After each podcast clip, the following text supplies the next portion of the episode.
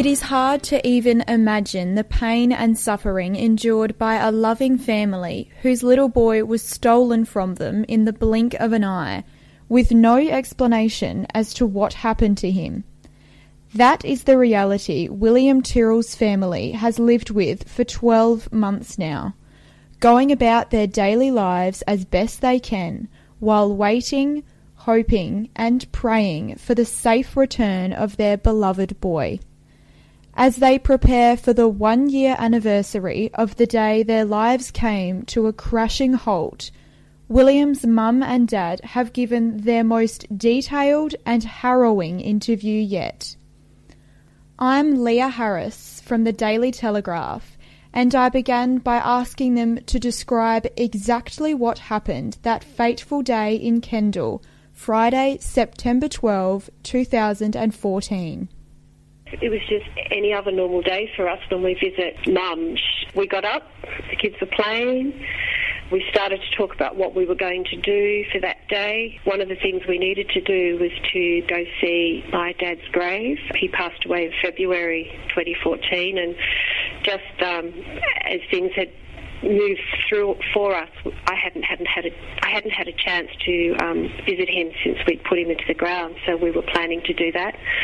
And um, and then really, my husband needed to. He had a uh, online meeting, and the reception at Mum's place is pretty bad for using the internet, so he had to go somewhere where he could do that. So, and just working around that, and when we expected him back home, so it was really just planning what we were going to do for that particular day. And then, um, you know, and then our world really just fell apart when I realised that uh, William was missing. It's hard to, to put into detail what happened because I've, I've had to say it so many times to, you know, to so many people. Um, and I know that there are so many people who want to know the exact detail and those sorts of things, but it's just so personal for us. It's just that that's our last time with him. Um, I, I feel like I want to keep a lot of those really special memories for us personal. They're our family memories. And I know people want to, to know more, but I just, I've just got to keep some things private and special. But it's just, you know, as, as the time goes on with the whole thing, it just, it, it's just really hard now to keep talking about what happened on that morning. Essentially, it's like any other day that you'll be doing things. In, in this case, it was us arriving at um, uh, Nana's house uh, and uh, you know get up in, in the morning and everyone's running around getting toys out.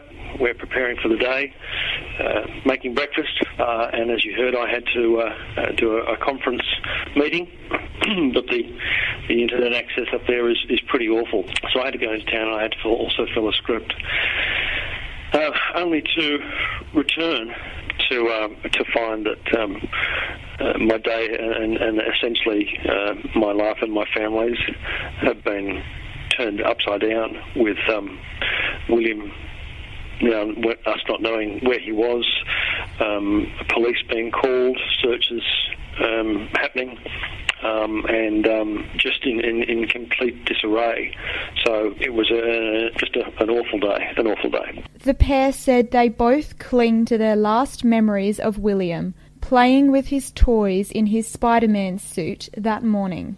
The last memory I have of William uh, when I left that morning, um, I can I can recall seeing him taking all the toys out of one of the cupboards in Nana's room and bringing them all out in the playroom. And that was and that was fine. And, and, and he was just starting to get into. I think he'd already actually got into his his outfit, um, his Spider-Man outfit. Um, you know, running around completely excited, completely so happy to be where he was with everyone there, and just his playful, vibrant self. You know, again that that magnet of um, attraction to other people. When William's dad returned from town that day, his life was suddenly turned upside down. I just finished um, doing what I was doing in, in town um, near Laurieton and I uh, had driven back and I drove in the, in the garage. Uh, and then um, my, my wife appeared uh, with uh, William's um, uh, sister, and uh, she looked at me and she said, um, "Is William with you?" And I looked oddly at her and said, no, he's not with me. I've only just got home. I've just got back. Uh, and then that's when my wife said, um, I can't find him. We can't find him. And so I immediately launched out of my car uh, and uh, began looking furiously as to where uh, he was last seen, and then expanded on my search and, uh, for him, calling out his name uh, and uh, racing around the perimeter of the house firstly, and then starting to, to go through uh, you know neighbouring homes. Uh, in fact, some of the homes even back onto the uh, the cemetery uh, where uh, my father-in-law had just been buried only earlier on that year in February. Uh, but I then began what seemed to be a moment of sheer madness of, of, of, running around, yelling at his name, and and, and uh, searching and and, uh, and and trying to find him um, with with no outcome. Only to, to then also be, I guess, uh, uh, the the, um, the police, Chris, who was the first attending uh, the uh, first attending officer to be, I guess, um, he he um, arrived and uh, said, look, you know, it's all right, settle down, calm down. Uh, we're going to find him, and then um, and then off I ran again in, in my search for William. When they realised their little boy was missing, it did not take long for their minds to turn to the worst case scenario, a parent's worst nightmare. The first few few minutes were extraordinarily um, frightening really, really frightening. It was, it was, uh, it's like this can't be happening. It, it, this is not possible. Uh, how can a child just you know, disappear? Um, and it seemed that you know I, I was expecting any second that he'd been found or he'd fallen down a hole or he'd wandered off or something like that. Um, but as minutes the, the, the, clock started ticking and ticking the longer and longer, it seemed like this was going down a path of, of um, extraordinary um, situation where I, I thought that um, a, a, child like this uh, doesn't just disappear without um, you know, not, not being found in the first couple of minutes, maybe 15, maybe 20 minutes.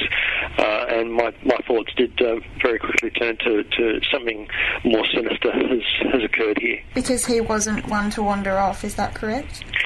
Look, he, he, he knew William knew his boundaries, and he, he you know, and and um, even with his mother when they went shopping or did things, you know, he'd he'd, he'd I guess he'd extend his boundaries, you know, like any child does when you go to a shopping centre or things like that, and he'd wander off, but he'd still keep you in, in sight. He knew that, and that's that's a security measure that most children have. But um, he would never do that, never ever do that, um, and he'd always make sure that he he could check in, he could see where you were, and he could see where you were, and vice versa but he would never, ever ever. When I walked around the side of the house and I just looked, I just looked out, all I could think was, why can't I see him? Why can't I hear him? And I'm thinking, where's the red? Where's the red? Where's the red? Why can't I see the red? I should be able to see red through bushes. I should be able to see the red. Why can't I see it? And I'm and I stood there and I I, I I don't know. I think I, I think I turned around in circles, thinking, "Why can't I see you? Where where are you?" And that's when I started yelling out, "William, you need to talk to me. Where are you? I need to hear your voice. Mummy can't see you. Where are you? You know, talk to me, talk to me." And I just raced around the house. I must have raced around that backyard oh, for maybe ten minutes, and I've raced back up and I've said to Mum, "He's gone." She said, "What? What do you mean he's gone?" And I still can't see him. I can't find him, and I just thought, I thought somebody had taken him. It was I, I'm standing out there and I'm looking down past the trees down at that street, thinking I can't see red. I can't. I can't hear him. He's gone. Somebody's taken him. I just knew somebody had taken him. It's just so highly unlikely for William to go walking off on his own. He doesn't have that degree of confidence. Thinking of what the little boy would have been going through at that moment is almost too much for them to bear.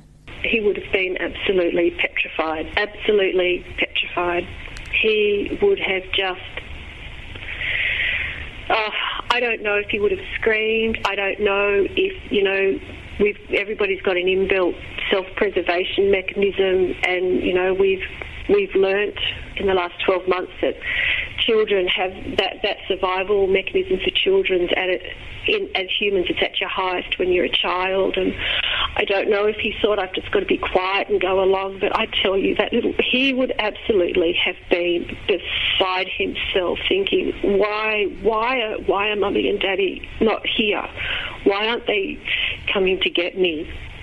Why aren't they here? Why aren't they looking after me I mean, he'd fall over and he'd hurt himself, and, and he'd be and he he'd be saying, "Hurt, ouchie, ouchie, ouch, ouch, ouchie, ouchie," and it was all about cuddles and comfort and kisses and "I love you, I love you." I mean, he would be wanting that from us, and there's some stranger who has him, and all he would want from us is safety and comfort, and to take him back home and I just he he would he would be absolutely petrified. And whatever this person's done with him, I don't know. He would be absolutely. He would be he'd be scared out of his wits. It'd just be awful, awful. With the anniversary upon them, police finally decided to reveal new evidence about the abduction including two cars William's mum saw parked across the road from her mother's house just before he was taken. I realised that night um, that William went missing that I had actually seen uh, two cars. When we woke up, I always I always open up the, the sliding door that's on the veranda looking out back down Benaroon Drive from um, Mum's place. And as I opened it and I walked out, because there's normally a kookaburra that comes up to the fence, up to onto the balcony of the veranda, and I sort of just say hello to the kookaburra. But I'm looking out over the um, the veranda, and I see two cars, and I see these two cars just sitting there in the road. And my first thought was, oh, that's that's odd. I was I, I I looked at these cars thinking, why would two cars be parked on Benaroon Drive? And I looked again, and both these cars had their driver's side windows down. And I just looked again and I thought, well, that's weird because they were parked in the middle of two driveways. And you know, and I had direct view of them. They would have had direct view of me because if you park there, you can see up. And I and I just, I thought it's odd and went back inside and didn't think another thing of it. Um, and then we just got, you know, and then the events of the morning take over in terms of breakfast and getting dressed and all of those sorts of things. And then um, the next time I saw those cars, uh, William and I were playing um, in the garden and we were playing chasings and things like that. And I remember just looking over my, I don't know, I just remember having this this feeling and looking over um, my shoulder, and they were still there.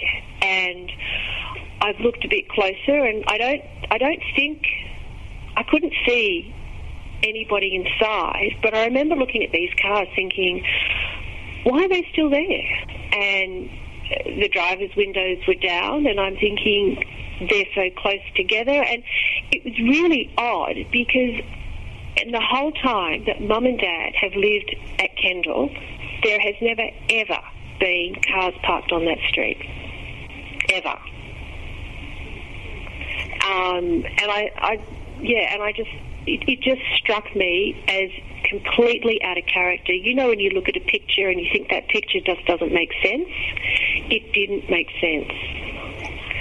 Because normally what happens is people come in and park in driveways or they park close to the house. I mean, these driveways are huge. To park on a road, then walk down a driveway, probably take you three or four minutes. So it, it, it just didn't make sense to me. But, you know, I'm in Kendall. Why do I think it's an issue? Because Kendall's not the city. And I kick myself. I kick myself in terms of why didn't I note down the, the number plates. But the logic part of me says, you know what? In Sydney, you'd write down the number plate. In Kendall, there's no reason to write down a number plate. It is one of the most safest towns in New South Wales. And given that it's been, you know, a year and, and the owners of those cars haven't been identified, is that what makes you think that it's it's even more likely that they're they're relevant? Well, I think I think they're relevant because they may have seen William. They may have actually seen what happened to him. Because when I, um, when Chris Rowley came up, he was a responding uh, policeman from when I called Triple O. I actually walked across where that white station wagon was because I met him on the road. I'd been racing around with a couple of the neighbours um, you know, looking for William um, before I called Triple O and after I called Triple O, we went back out again. And as Chris Rowley is coming up Benaroon Drive, I'm on the left-hand side, standing near where that white car, that white station wagon was. I've walked past there and flagged him down and said who I was and you know, you know, outlook, you know, Williams, you know, our, our boy, etc., etc. And I didn't remember that until um, coming back from the airport because we collected my sister from the airport. And I remembered it that night on the way back that there were two cars there. And I raced down to the command van because they'd set up a command centre in the backyard. And I raced down there and I said, I remembered the two cars. And I described the cars to them and, you know, and all that sort of thing. So either, either they're involved or either they've seen what's happened. And we just need them to come forward to say, this is what we saw. So were they were they gone from your from your memory? Were they gone when you realised that William had gone missing? Were they not there anymore? I realised that they weren't there that night when I remembered walking across the road to see Chris Rowley in his car coming up. So sometime between when you saw them when you were playing with William. I definitely saw them the with search. Yeah, and I think I was just so focused on finding William that I just all I could think was this is what William looks like, this is what he's wearing, this is what was happening when I last saw him. And I was frantic. We went through everybody's house. Um, two neighbours came out to help me look for William when I realised I raced down the road because I thought maybe if he's walked down the road, there's a house there that's got a swing set. I thought maybe he's going to play on the swings one of the women didn't go to work. She phoned work and said, I'm not coming in, and she stayed with me the whole time, running around trying to find him, William. And then I reached the point and I thought, he's not on this estate. I have to phone the police. So we'd been looking for William for a, I thought, a really short time, but it turns out we'd been looking for him for a really long time. And the problem is when you're in such when you're panicked and you're shocked, there's lots of stuff that you don't remember straight away. And I remembered this detail that night. Those cars were not there. They were not there when we were looking for him. Experience part two of our in depth interview with William's mum and dad on the Daily Telegraph website tomorrow, where they go into heartbreaking detail about the effect this has had on their family as well as delivering an emotional message to William's abductors.